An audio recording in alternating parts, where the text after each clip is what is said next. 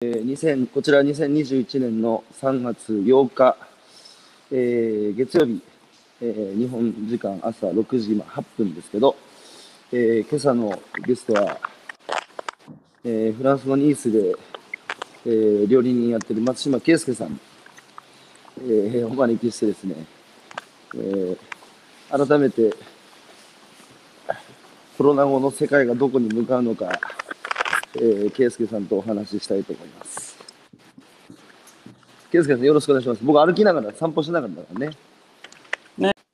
圭介さん、クラブハウスってしてないんですか？しない。してない。えーしない。してないんじゃなくてしない。しない。今、意思なそれはなぜですか？なんか、いろいろありすぎてめんどくさいでしょ、も なるほど。フランスでもやってる人たち、それなりにいるんですか？う。いや、あんまり聞いたことない。あ、そうですか。はいはい。面白いなフランスの人たちはあんまやらないんですかね。うん。まあでも文化を作ってる人たちは忙しくて、あんなことやってる暇ないですかね。いやいや、逆にあの暇を楽しむ方が文化じゃないですか。ああ、そうか。じゃあ逆に暇を楽しめない人たちがあれやってるってこと？そうそうそうそうそう。たしなめ、たしなめない人たちが無駄に人の話聞いて何を楽しむんだと思いますけどね。いや、えー、しょっぱなから圭介節が炸裂してますけど、今、僕ら日本に必要なのは、文化って必要なのはお金じゃなくて時間じゃないですか。うん。育むための。うん。で、なんか、僕ら、あの、仕事して稼いだお金で生活と文化買ってるっていうか、ね、すなわちそれが消費者っていうことなんですけど、うん。あのその、その時間ね、仕事して稼ぐ時間減らして浮いた時間で、生活と文化を作る側に回るっていうことで、暇を楽しんでいくっていうことがやっぱ足り少ないですかね、うちのこ日本は。フランスみたいな国に比べて。そうですね。うんまあ、食事の仕方もしっかりですけどね、みんな急いで食べ過ぎですよね。時短ね。うん、じいや時短で作るのもそうなんですけど、時短で食べてるし、フランスに時短っていうこと、日本語にやってるような言葉あるんですか？あれあれもあります。あ言葉？うん。時短。時短っていう概念。時短っていう概念、いや、ファーストフードの概念は最近やっぱりありますよ。とか、もともとそうだし、サンドイッチもそうだけど、やっぱ時短じ時短の概念があったからサンドイッチ生まれたはずですけど、うん。うん。まあじゃあそのサンドイッチ買って、会社で食べるかって言ったら、サンドイッチ買ったら、公園で食べてますよね。ああ、または海で、海で食べてますよね。そうか。あの、だからそこが差かなと思います。なるほど、なるほど、なるほど。さて、僕、あの、2月の21日から、うんえー宮城県と福島県のあの被災地の沿岸部を15日間かけて、えー510キロありましたけど、歩いてきて、昨日歩き終わりました。あ、お疲れ様。ガンジーお疲れ様でした。塩なし更新。そう、潮の更新のつもりでやってきた。圭介さん、誰もえ？誰もそれ気づいてないんじゃない？大丈夫？誰は、なんか、まあね、あの、なんだ、やりたくてやってきたので、そうそう、なんか、いなんか編集者歩いてるよねぐらいしか思われてないんじゃないですか。ちゃんと意図伝わってますよ、それ。あいいとね。いや、何の、何のためにやるんだってよく聞かれるんですけど、なんか別にこう、明確な理由はないんですよね。なるほど。もったいないですよ。いやー、それはね、言われるんですよ、そこがもったいないっていうのは。うんでも一応ね、何の意図でやるかっていうのは、さあ、10年の節目迎えるわけで、うんうん。で、僕も、あの、復興に関わった人間としてね、うんうん。やっぱその10年経って、その自分が関わったげ復興の現場がどうなってるのか、うんさあやっぱ自分の足で歩いてみないとわからないからね。うん。だから、まあ、歩いてくるっつうのを、一応 Facebook で発信しましたけど、その程度かな？うん。圭介さんは、あの、日本からお出になってもう何年になるんですか？出て、出て、う2000年、98年からだから、20、3年 ?23 年。じゃあもう日本にいるより長くなったんだ。そうなんですよ。日本より長いですよ、もう、こっちの方が。足掛けね。ううんとところで、コロナになってからもう日本に全く帰ってこれてない？まだ一回も帰ってないですよ、もちろん。もちろおん。そうか。で、あの、原宿の方のお店はあのし閉め閉められたんですよね。そうです、そうです。残念まだって帰帰れないからしょうがないですよね。うん。その原宿をね、あの食の文化を改めて発信する場所にしたいっていう話されてたじゃないですか。うんうんうん。で、原宿のお店は何年結局やられたんですか？10年。?10 年。うんコロナが収まったら、あの、日本で、まあ、また原宿かどうか別にして、あれ、福岡で何かやってましたっけ？福岡はね、まず何もやってないですよ。じゃあ、この後、あの、コロナが収ま友達のお店を手伝うくらい。ぐらいうん、じゃあ。この後コロナ収まった後、日本でまた何かされる予定はあるんですか？どうでしょうね。お店はもうやんないと思いますよ。あ店はもうやらない？もう店やんないと思います。じゃあ、お店はフランスのニースの1店舗だけですね。今んとこ、あまあ、1店舗、こっちもね、実は3軒あって、2軒閉めてあるんですよ。あ、そうですか、そうですか。そう。で、まあ、それから、ね、まあ、だいぶ損、だいぶ損ですよね。資産全部飛んだんで。うん。うん。でも、ひょうひょうと続けられてるわけですか？そうですね。そこの1店舗のお店に、お金がお金がなくても、時間と家族がいるんで、それだけで払ってればいいです。あと友達ですよね。そうですね。言ってたじゃないですか、友達と、あの、ピンチの時に食った飯の味っていうのが大事なんだって。そうそう、だから、ね、今日も実は、あの、うん。ワイナリーに行って友達と、古いはい友達たちみんなに会いに来てて、はい。いろいろね、相談、話乗ってもらったりとかしてたんでね。うん、うん、うん。あ全然もう、これだけでハッピーです。確認できたんで。ああ。それは、何を確認するんですか、それって？え、ああの、か包み隠さず何何でも話せるかどうかじゃないですか。うん。その、関係性、まあまあ、もうそう人としまあ20年前からうん 20, 20年間ぐらい付き合いのある、うん、ね、友達なんで、うん。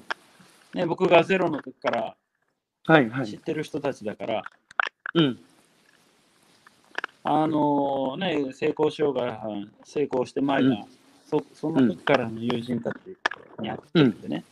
うん、うん。だうん。からあれですよね。あ本当に普通の家庭料理食べて、うん、美味しい、美味しいっていうか、その彼らが作るワイン飲んで、うん、うん、うん。ほっこりしてました。うん。あの、だから、なんだ、この、成功してる時に付き合ってる人でも、その人が、あの、失墜、挫折した時に、離れていく人を見れば、離れていかない人もいる。で、離れていく人は、その、その人の本質と付き合ってたわけじゃなくて、成功してるその人をえーメリット、一緒にいると得だっていう、まあ、ビジネス上っていうことで、付き合ってるっていう人たちも往々にしているわけじゃないですか。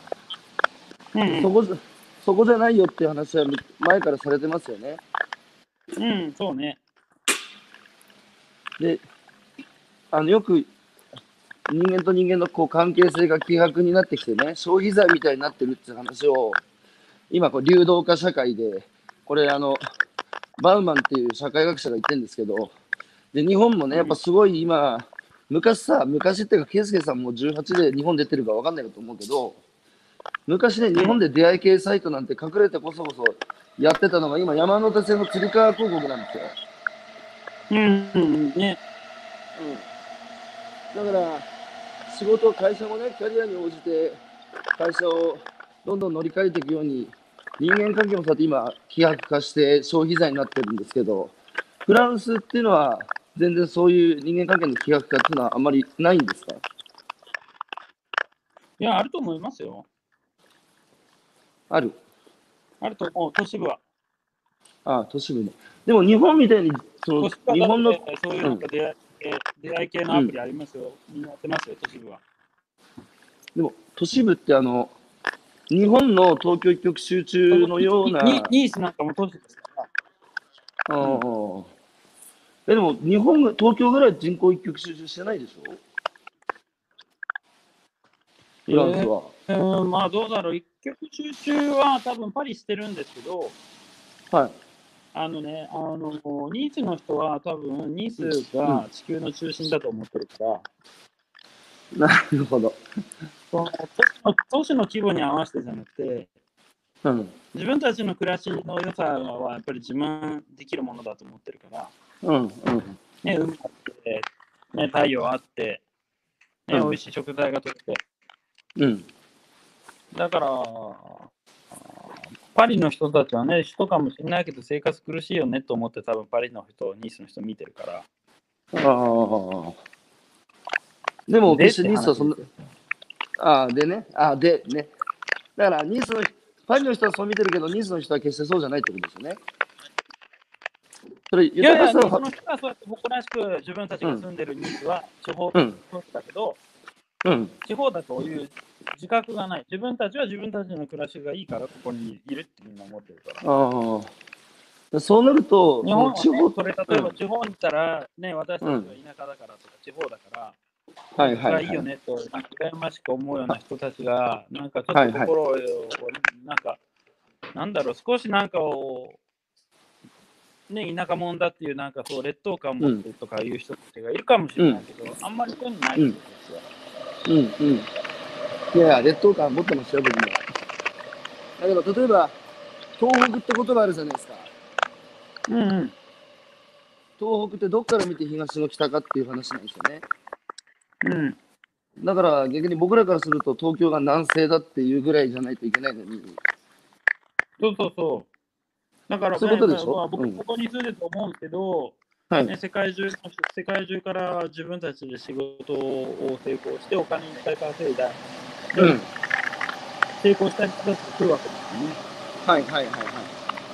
お金を落としていきますけど、まあそういったところに、ね、いっぱい仕事しなくても選んで住んでるから、うん。まあそれで幸せですよ、多分みんな。あの、地方創生ってずーっと日本も、あの、政府が旗振ってやってきてるんですけど、うんうん。東京の一極集中のトレンドっていうのはもう変わらないんですよね。うんうん。で、なんでね、こんなに極端な形で世界的にもこの人口の一極集中っていうのは日本が突出してるって言われてるんですけど、うん。なんでここまでその、そのフランスではだってニースだけじゃないんでしょ？あの自分たちのところが中心だと思ってる人たちは。あ、みんな思ってますよ、多分。そうですよね。うん。だから日本ほどパリへの人口一極集中は進まないわけじゃないですか。うんうん。らそのフランスと日本の差って何だと思いますか？いや地元地元の人間関係の作り方でしょ、それどう見ても。知りたいそこ。え、地元の人間関係の作り方が日本は下手なの？に思っちゃいますよね、僕。え、だって田日本も田舎の人間はこう濃いさ、固定した人間関係の中で、えーそれなりになんだ助け合って生きてるっていう人たちは、フランスと、が多分よくよくよく言ってるやつじゃないかなと思うんですよね。あの、うん、いあのー東京とそれからうん岩手と、ねうん二重生活してるじゃないですか。うん、うん。二重生活してると幸せじゃないですか。両極端を見れてね。はいはいはいはいはいはい。で、そういう、はいそういうのが、ね、文化としてあるんですよ、ヨーロッパは。やっぱり都市で暮らしてても田舎に週末行くとか、はいはいはい、で暮らしてはい。てもバカンスは田舎で暮らすとかね。うんうん。そういうね、あの一拠点生活してる人たちが結構多いと思うんですよね。うーん。で、田舎に暮らしてても、バカンスの時は都会であの、ね、アパート借りてもとか、あ、逆もある。そういうなんか地方地方とと地方の中だけでの人間関係じゃなくて、はいはい地はい、はい。方と東京の人間関係がなんか築けてるような気がしますね。ああ、それあの、フランスは地方の人も時々都市に行って逆に時間過ごすってこともあるんですか？そうそうそうそう、そんなところはあると思う。じゃあ両方かバカンスが充実してます。日本人はあれですよ時間与えられて好きにしていいよって言われた時に何していいかわからないって苦手な時間そのば時間の過ごし方が苦手だって言われてるじゃないですか。うん。でだから一つそこを改善していくときに食ですよね食。まあ、食もそうだけど、食だけじゃなくて、やっぱり、し自然ですよ。こんなね、素晴らしい自然が四季折々ある国ないわけで、まあ、令和なんてね、満員のバイクのおかげでね、うん。あの季節を肌で感じ取って、季節を、うん。ね体で感じ取ったことを心から歌にするっていうことをやったのに、うん。あのこんな素晴らしい自然環境の中で暮らせれてるのに、そういったことを感じないまま、日々暮らしてるから、うん。豊かに思えてない人が多いんじゃないのかなと思いますよね。まああの本当にね、環うん。環境、寒いような国だけで暮らしてるとか、暑いような国で暮らしてると、うん。日本みたいにね、素晴らしい四季があるとなかなかないはずなんですよね。うんうん。なんかもともとそういう自然が豊かな贅沢なところに暮らしてるがゆえに、はい。あの自然が豊かであるってことが自分にとってそういうことに聞くぐらい今のことがあるかわからない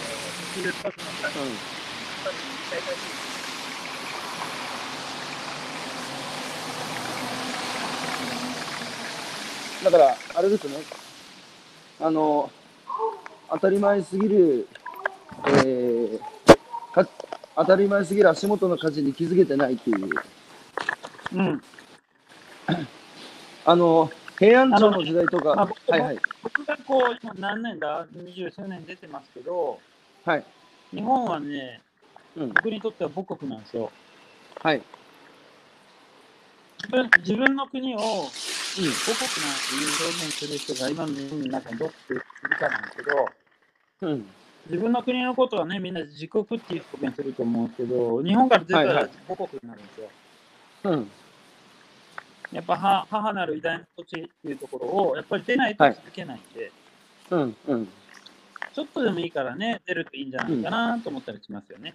うんまあ比較対象を手にすると日本の四季の素晴らしさに気づくってそういうことですよね。うん。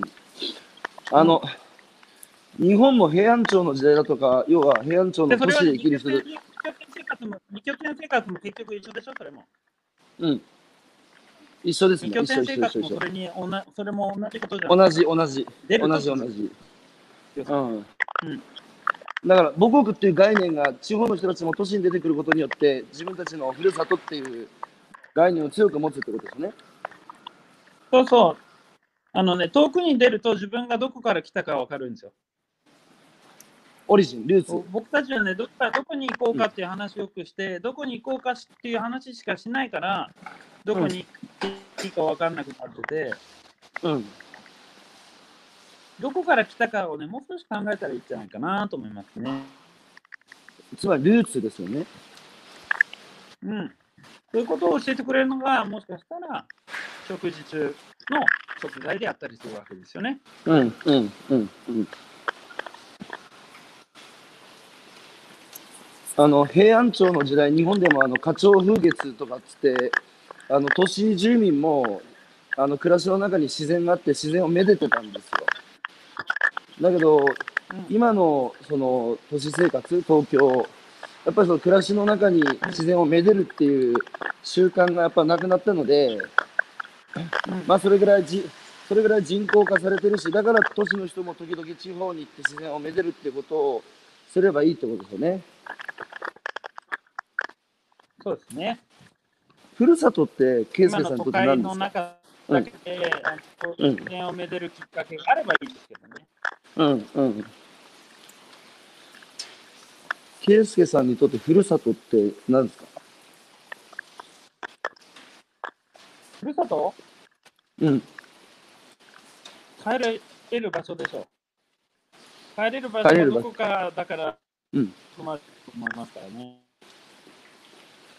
あの、前帰れる場所がある。どこかってわなかった、うん。うん。どこまでも遠くに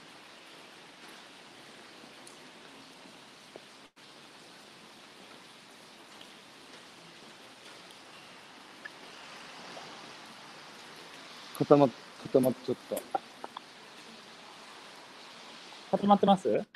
あ、大丈夫です。動きました。あの、帰れる場所があるから勝負できるんだって話、話ですよね。うん。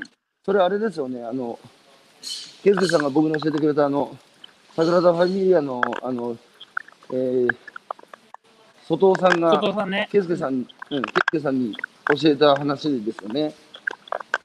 うん。でもさ、今このコロナでさ、世界に出にくくなったじゃないですか。うん。だから留学しても留学先でオンライン授業だから、その留学先の、えー人たちとの交流がなかなか難しい時代ですよね。うん。うん。だから僕、日本の大学生たちにね、まあ今留学難しいんだよも。ね、わかりますよ。うん。うんうんだから日本の大学生たちにね、あの留学が難しいんだったら、国内のね、えー地方に1年間ぐらい休学して、今オンライン授業だからパソコン1台持って行けばいいじゃんって話してるんですよ。うん。で、あの、帰る場所っていうか、そのふるさとを、あの、東京生まれ東京育ちの人にとって東京はもちろんふるさとなんですけど、そのもう一箇所ね、うん。あの、お盆とかお正月に帰省できる、まあ、あるいは長期休暇にね、えーフランス人みたいなバカンスに行けるような地方を、あの、作って第二のふるさとを作ったらいいじゃんって話僕してるんですけど、その都市の人にとってね、うん。地方にもう一つ拠点を置くことの意味っていうのは、まあ、そこで生まれ育ったわけではないじゃないですか。うん。それは都市の人にとってどういう意味なんですかね、地方に一つ拠点を置くっていうことは。ああまあ、単純に都市がね、もし住みやすいと思ってるんだったら、そこにあるのは便利ですよ。便利さですよね。うんうんで、うん。で田舎に住むと何があるって言ったら不便利ですよ。不便益ね。まあ、自分に都合の悪いことが多い。うんうん。けど、その地方にはし自然の都合で物事が動いてますよね。はいはいはいはい。だから人間がどうやって、あの自分たちの都合じゃなくて、人が自分たち人類の都合じゃなくて、うん。要するに自然の都合、うん要するに人間にとっては不都合にどう出会うかということがただ大大事で、はい。で、いちいちね、やらなきゃいけないことが増えるんですけど、うん。そういった時になんかこう自然の大変さを知るうん。と、まあ、めんどくさいと思いますよ、うん。めんどくさいんですよ。正直。うん。うん。うんけど、そういうめんどくさいなと思う体験してて都会に行ったりとかするしてね、全く自然に出会えなくなると、あれはあれでよかったなと思ってたりするわけですよね。はいはいはいはいはい。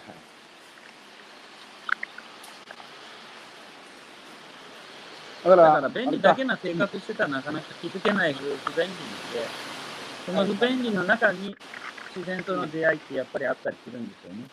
うんうんうんうん。つまり大事なのはバランスですね。バランスですね。これはこのライフスタイルの中で、これがはい。あの取り入れやすい環境があるかどうかっていうのが、うん。として考えなきゃいけないことかなと思ったりしますね、こっちの国に住んでて、あの子供,、はいはい子供も含めて、まあ、バカンスが多いわけですよ。はい。バカンス多いなと思うけどね、やっぱりバカンスがあるから、うん。自然の中で過ごせる時間があると、うん。やっぱり自然から学んでることが多いから、やっぱクリエイティビティって言われる言葉だって、あのうん身についてるんでね。うん。うん。あの、一つ聞きたいんですけど、うんフランスの都市で暮らす人が1ヶ月バカンスで地方行った時にね、子供たちもセットでついていくわけじゃないですか。うんで、それうんは、あれか、学校も1ヶ月休みだっていうことですか？そうそうそうそうそう、全然休みですよ。だって年間5回2週間の休みありますからね、フランス。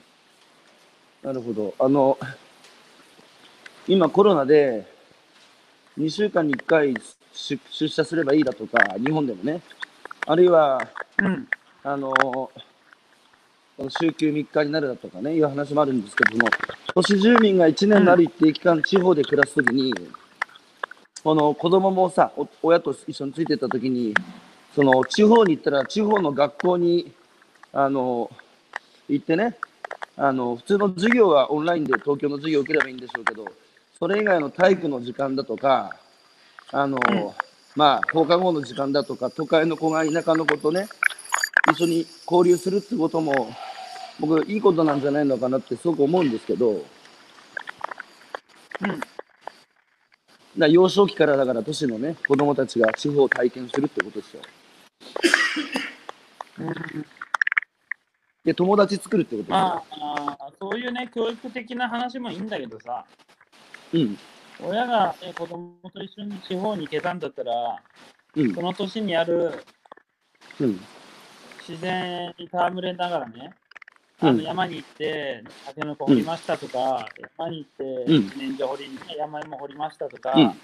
ね、うん、地方のお世話になってる農家さんのとこに行ってね、芋掘らせてもらいましたとか、大根取らせていただきましたとかね、うん、そういう体験をすることの方が勉強するよりも地方の方が、地方では大事なことかなと思うんで、はいはいはいで、はい、はい。そして。その後ね、ど、ど、どまなのかわかんないけど、夜一緒に行かせてもらって、うん、体験をすることの方が、地方でね、勉強するのとは全然違うんじゃないかなと思いますけどね。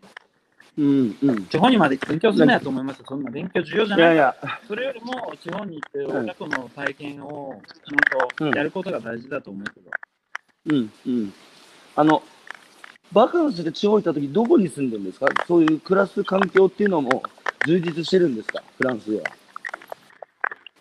充実してますよ。そういうね、バカンス向けの部屋を貸してるところって結構いっぱいあるんで。はい。あとはね、やっぱ親戚をたどっていくとかね。結構そういうの多いですよ。ああ。あ、そうなんですか。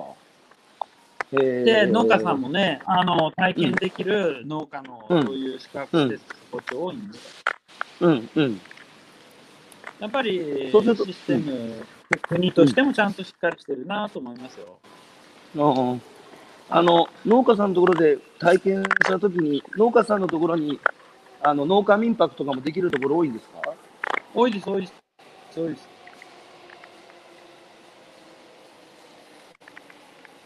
さあ、フィッシャーマンも漁師のと収穫体験とかね、やっぱり大きいですよ。僕、うんまあ、漁師の、漁師のところもですか？フィッシャーマン。漁業体験。漁業体験はどうだろう、まあ、東京は見ないけちょっとハードル高いかど、うん。うん、高いけど、まあ、ニース、ね、ブルターニュとかあっちの方行ったらわかんない、行ったらあるのかもしれないけど、まあ、ニースとからへんでは、結構あの、皆さん、あの、素潜りでいろいろ売ってる人たち多いですよ。うーん。やっぱりね、休みの時に、僕らもそうだったと思うけど、夏休みの時の思い出って一生忘れないわけですよ。はいはいはいはい。でそういった時ににやっぱり自然と戯れるっていうことを、うん。子供の時に体験してたら、うん。大人になってもね、やっぱり子供うん。とか自分が何うんかこう、辛いなと思ったら、そういった子供の時に楽しかった思い出のところに皆さん求めるはずなんですけどね。うん。ケイスケさんちなみに子供の時の夏休みの思い出で覚えてることってありますか？ありますよ、おばあちゃん家でいつもいたずらしてましたからね。何のいたずらしてますか？障子の穴開けてたりとかさ。あだからいたずら坊主だったので、僕がスペインのバルセロナでケイスケさんに初めて出会った時にツアーから、えー、拉致されて、あのバルでイワシを食べたっていう、大変楽しい経験をさせて。ああやってねいたずらされたことは絶対忘れないじゃん。うん、されない、あもう忘れない忘れない。てか楽しかったもん。で、ツアーで、ちゃんとツアーで行ったところなんかもう覚えてないからね。でしょ？真面目なことをね、あの、聞いたことは多分覚えてないでしょ。覚えてない、覚えてない。いや、あのね、片田舎の路地裏のあの、えーバーでさ、地元のおじいちゃんたちが食ってたあの、イワシのフリッター美味しかったですね。あとあの、ねビール。イワシのフライね。うん。うん。ね。今、一つ、もう一つ教えてください。今、ヨーロッパで、その、これまでの人間中心主義、要は人間と自然を、その、分けて考えるっていうことに対する、その反省からね、その間の文化、日本の間の文化が、その、注目、ある、ある種注目されてるってこの前聞いたんですけど、だからその A か B かつ二元論、二項対立じゃなくて、A と B っていうそのと、つまり間の部分。で、日本で言えば縁側っていうのは、自分の家と外側の世界をつなげる場であり、えー里山っていうのは野生動物と人間の世界をつなげる間のところなんですけど、で、間っていうのは A でもあり B でもある、B でもあり A でもあるっていう部分の、この間の概念っていうのは、圭介さんに、それこそ日本からね、日本で生まれ育って、ヨーロッパ行ってね、この、この二元論 A か B かつ二元論の分断を乗り越えていくときに、この間の重要性っていうことについて何か感じるところはあったりしますか？それともあんまり意識してね？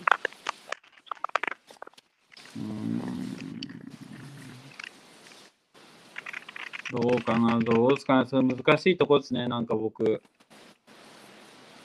んなんかそんな、あの、二つに分けてないような気がしますからね、こっち住んでると。あ、そうですか。うん。それは例えば都市と地方も、白黒、白黒つけるよりも、なんか常に会話を楽しんでるから、うん、なんか、あっちだこっちだっていうようなのでもないような気がするし。だからあれですよ、都市と地方も分けてないってことですよね。うん、なんだかって答えをね、日本は出し出したがる、あ、出したがる。うん、ように見えます、僕からすると。こっちがいいよねって言ったらみんなこうしなきゃいけないみたいなのがあって、あヨーロッパ住んでると、自分がいいと思うんだったら、いいじゃん、それでっていう感じなんで、それが A だろうが B だろうが関係ないと。自分が選んだのはどっちって話ですよね。つまり自分の幸せを自分で決める力があるって話ですよ、それって。そうそう、もちろんそれは教育すごいですよ。そこはもうびっくりするぐらい。え、そこ聞きたい。どう違うんですか、えーとね、僕は幸いこっちで子育てできて、あの自分自身がやっぱり、に日本日本でしてきた教育と違うってことにやっぱ驚愕したんで、うん。え、一番何が違いました？いやいや、もう一番何が？あの例えば現代美現代美術館に連れて行きましたと、幼稚園の子供を。うん。誰が描いたとかね、何かっていうことを話してるんですよね日本だったら。え、ちょっと待って、ねごめんなさい。今、そうん芸すみません。今の大事なところがちょっと聞き、あの、聞こえなかったんですけど。あ、もう一回もう一回、ケスケさん、ちょっと、ね、とかにはい、げ大丈夫？はい、今聞こえ、今聞こえるようになりました。もう一回その違いを教えてください。日本の教育とフランスの教育の。はい。まあ、日本とフランスの違いは、まあ、フランスは、まあ、その僕が子供を見てると、現代美術館に行きましたと。はい。で普通だったらね、日本だったらこれ誰が描いた作品とか、うん。何年に、ね、描かれたものとか、どういう美術なのか、どういう、ね、ものなのかっていうことを教えるんですよね。うん、うん、うん、うん。ヨーロッパはね、違うんです。この絵を目の前にして、うん子供にね、あなたに、あなたこれは何感じますかって言うんですうん。で、私はこう思うわって言ったら、それが答えなんですよ。なるほど。ななるほど。覚えなくていい つまり、脳みそじゃなくて、うん。だつまり、心を育んでるってことですよね、それ。そうそうそうそう、そういうことです。僕もね、実は、この2日間ぐらい、ね、古い球場にあったんですけど、まあけど、うんうん。ね、なんかそんなこと考えて思ってるかもしれないけど、心が決めることでしょっていうのを、なんか改めて友達とかに言われるとね、うん。うんうん。そうねとか思いますよね。うんうんうん。あの、ね、頭で記心憶、が忙しい,、うん忙しいとね、はい漢字で書かれてるけど、忙しいって心なくなるだから、心に聞くっていうことを皆さんね、忘れて、人の話聞いてるっていうのも、うん。耳に心じゃなくてね、耳だけで聞いてるだけなんですよ。ああ。人ってね、本当は心で聞くことであって、耳だけで聞いてる音楽とわけが違うわけですね。いやー、いい話だ。確かに、あの、耳で聞くってことは、頭で聞くってことで、心で聞くってことは、僕は心は頭じゃなくて体の中にあると思ってるんですよ、圭介さん。だから、頭で聞くんじゃなくて体で聞くってことですよね。そうそうそそうか、その力を育むには、やっぱ自然？自然っていうのは頭で考えることじゃなくて、体で感じることですよね。う。そうそうそう。だから令和っていう年に今なってるはずなんですよ。万葉集で、ね、あの梅の花が咲いてる時期に気候の肌寒さを感じて、ね、花の香りを嗅いで、ね、鳥の鳴き声とな鳴き声とか聞きながら、うん、でうん。五感を働かせて、五感がどこで感じ取るかって心で感じ取れるはずだから、うん。感じるっていう感じもね、やっぱ最後、心って書いてるわけですよね。はい。だから心で感じきったものを、あの魂から生まれてくるものっていうことで、言霊としてう歌にしたって話ですよね、多分。うん、うん。令和っていうのは、もしかしたら人間がもう一度五感を取り戻して、もう一度自然にね、戯れることによって、うん。あのそういう関係性を大切にしなしなさいって言ってるような、うん。僕はあの年号のように思ってはいるんですけどね。あの年号をねえーうん都市の生活の便利さに憧れてるような人たちに、もう一度自然と戯れるっていうことができるのかと思ったりしますけどね。いや、そこなんですよ。そこなんですよ。大体だって、令和って年号を考えた人も、今、圭介さんがおっしゃったような意味合いでね、果たして考えたのかというと、あの、圭介さんはそういうふうに解釈してくれてますけど、うん、なかなかそういう意味合いでつけたとは思えないんですよね。いやもうだってね、あれよ、僕あの令和になって、令和のふるさとっていうのはたまたま自分の地元だったからね、太宰府。はい。はい。あのどこどの神社が令和のふるさとだって見に行きましたからね、わざわざ。あ、マジっすか？フランスから。はい。えー、しかもヤマップの、ヤマップの春山も連れて、お前行くぞと。うんうんでみんなで太宰府天満宮とトフロワットとうん、ツアーをして、うん、万葉集でね、あの、うん大友の旅人がここで歌ったんだから、うん、俺らも歌うぞって、うん。みんなでね、俳句歌いました。やけどね、何が大事か何でもそうなんだけど、まず自分でやってみることが大事ですよね。はいはいはいはいはい。うん。それね、今やってるその、ずっと歩いてるやつでしょ？そうでしょ？やっぱガンピ何やったんだっけって言ったら歩いたって、じゃあ真似、一回真似てみるしか分かんないわけですよ、やってみないと。やるとおっし、ゃる通り。そのやった人の気持ちになれるわけですよね。おっしゃった通り。今の日本はどこも体験、自分で体験しないましないままなんか言葉走ってることって多いような気がするんでね。うん、うん、うん、うん、うん、うん。まずはやってみることから。で自分の体で感じて、心で感じてからの発言をしないとうん。思いますけどね。上滑りしますよね。うん。僕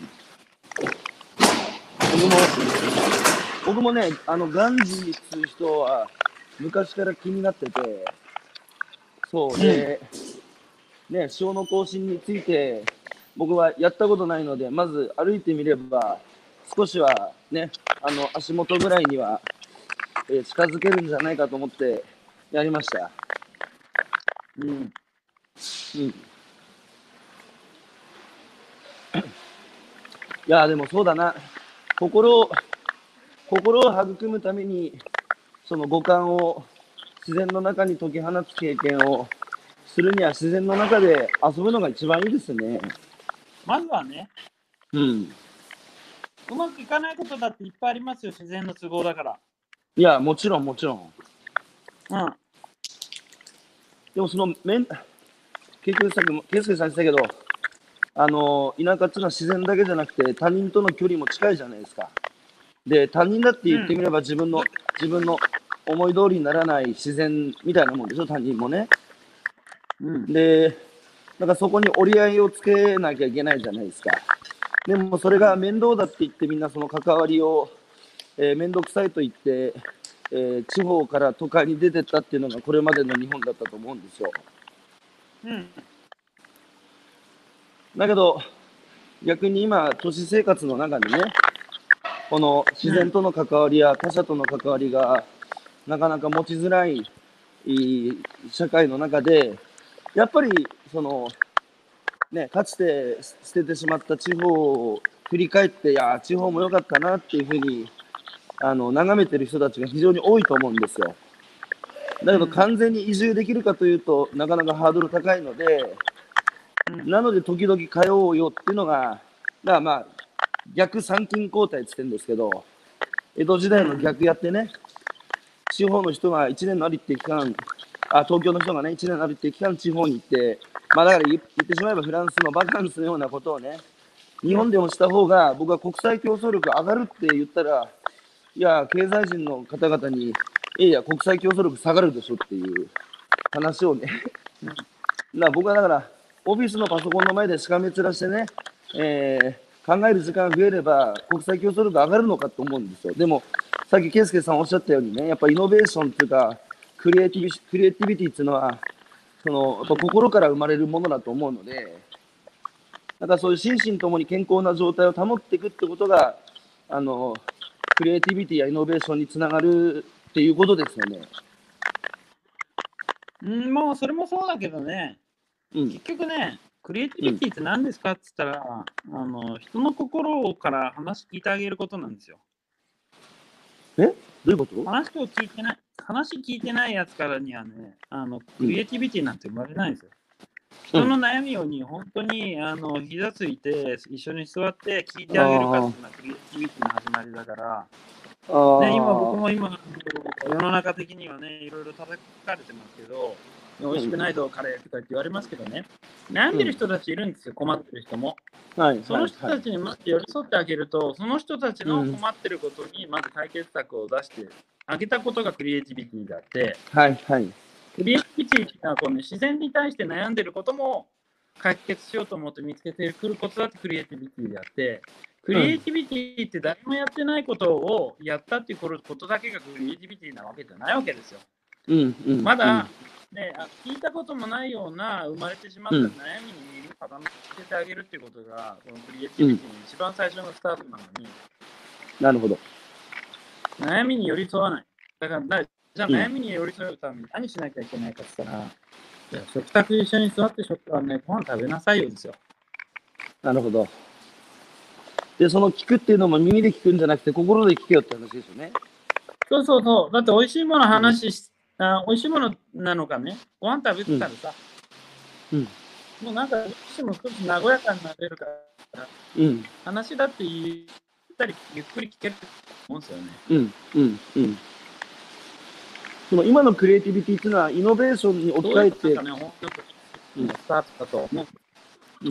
うん。いや、ひ非常に今いい話聞けてるんですけど、イノベーションだって結局人を使わなかったらイノベーションじゃないよ。いやいや、ああの、うん、あの、今、日本で、ね、ケイスケさん、あの、テック、テック、テック、テック、テック、テックって、あの、テクノロジーの話ばっかりなんですけど、で、僕ね、テクノロジー自体は課題を解決しないと思うんですよ。うん。結局、結局解決するのは、やっぱり人であって、テクノロジーもシステムも使う人間次第だと思ってるんですよね。だけど、うん今、テックテック万能論っていうか、政府の中にも、なんだっけ、えー、なんとか庁って頭に入ってこなかったけど、えー、電子庁だっけかな。うん。なんかその、要はテクノロジーがね、いろんな解決していくんだ、今、みたいなムードになってるんですけど、その空気感、ムードについてどう思いますか？ああ、まあ、そういう人たちにまあ聞きたいけど、問題ない。え、そういう人たち何？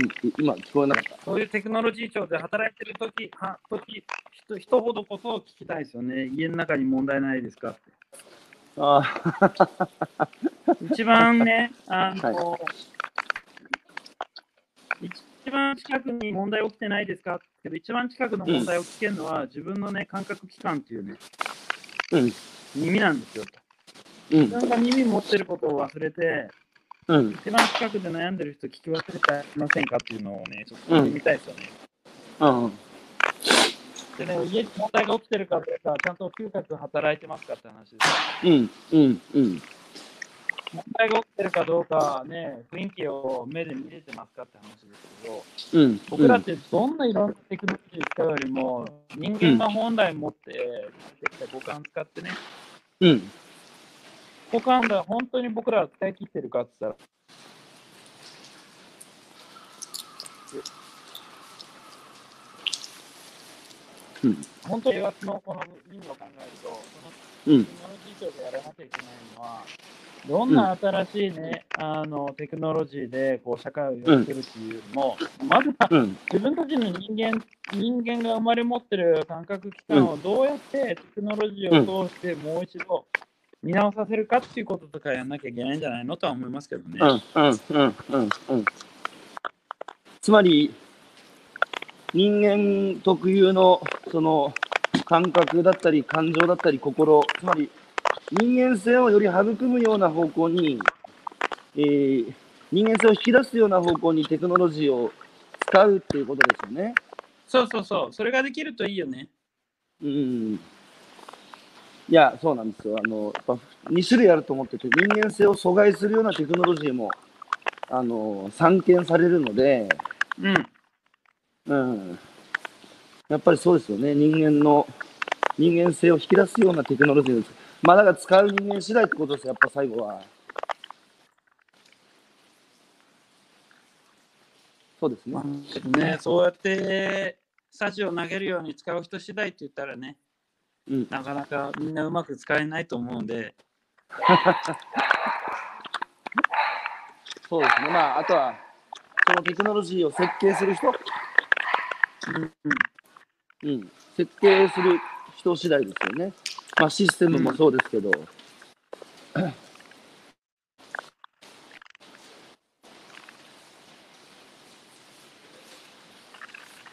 圭介さんの住んでる家っていうのは、ニニースの中でも年寄りですか？地方よ、あの田舎寄りですか？あ僕のお店はもう本当都市、都市、お店のお店から歩いてい1分のところにあるんで、なるべくうんあの、お家から近くで、おうん店が、店から近くじゃないと、うん忙しい職業なんで、家族と会える時間がない、うん。うん。あの、店のすぐ近くに住んでるんですね。で。毎晩、毎あの晩、毎晩、うんあのご飯は夜一緒食べるし、うん毎朝一応朝食も一緒に食べてるんで、1日2回ご飯食べてるから、うん。家族で、うん。まあまあ、まあまあ贅沢な生活してるんじゃないですか？まあ、なるほど。あの、最後に一つおお聞かせてください。うん。この今回のコロナで、圭介さんが、あの、得た気づきっていうか、圭介さん自身はこの今回のコロナで何を手にしました？あ、コロナで？はい。時間じゃないですか。時間。うん。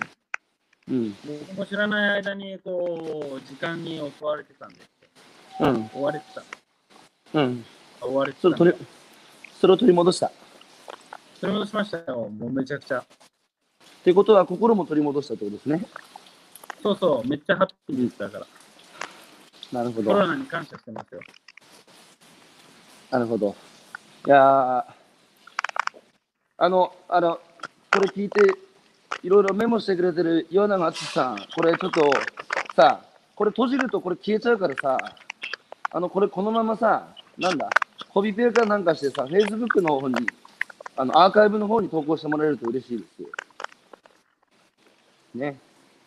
いやー今日はまた、圭介さんと話すとね、僕自身、こう、なんとなくぼんやり考えていたことが、頭の中で整理されてね、あの、理解深まっていくんです。前から会った時からそうでしたけどね。出会ってからいつも適当ばっかしてくからね。そうね。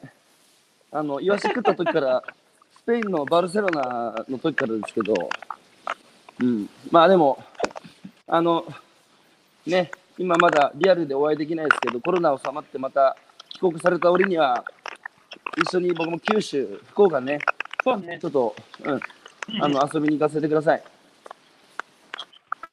ということで、あの、ねあの、今日ね僕も言うんです、これ、最近。はい、どうぞどうぞ。あ、もう時間。大丈夫です、大丈夫ですよ。あのね、うん別になんかこう、会えなくてもいいんですよ。心つながってると思えれてるんだったら。うん、うん、うん。要するにね会い、会いたいなと思ってるんだったら、要するに、本当はね、つながってないと思うんだよね。うん、うん。僕は高橋さん全然会えてないけどね。まあ、うんね年にね、会えても1回、2回だけどさ、はい。本気で話したことあるから、実際会えなくてもね、うん。いいんです。なるほど。あい、あ、そうだこの人とはいつもつながってるって分かってるから。なるほど。会いたいっていうのは多分ね、うん、本当は心がつながってないって思うときに思うんじゃないかなと思うの。いやー、なる、なるほど。そういうことか。すげえ。なるほど。いや、それは結構考えてもみなかったですけど、確かにそうかもしれませんね。今これね、言われたらね、聞くと思ってる最近彼氏ができましたっていう人もいるかもしれないわけ。確かに僕、圭介さんとはね、そんなに会えてないですけど、うん、あの深い部分で話した、えー記憶がいくつもあるので、つながってる感じするから、無償に会いたいっていう感じじゃないんですよね。うん。うん。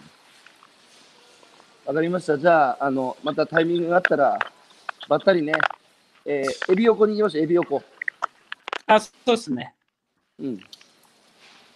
はい。まあけど、その前に、あの、ぜひ、あの、うん太宰府に一緒に、あの、正座して、あの、令和のチャットで俳句でも歌いに行きましょうん、わかりました。その時ぜひ声かけてください。う。はい。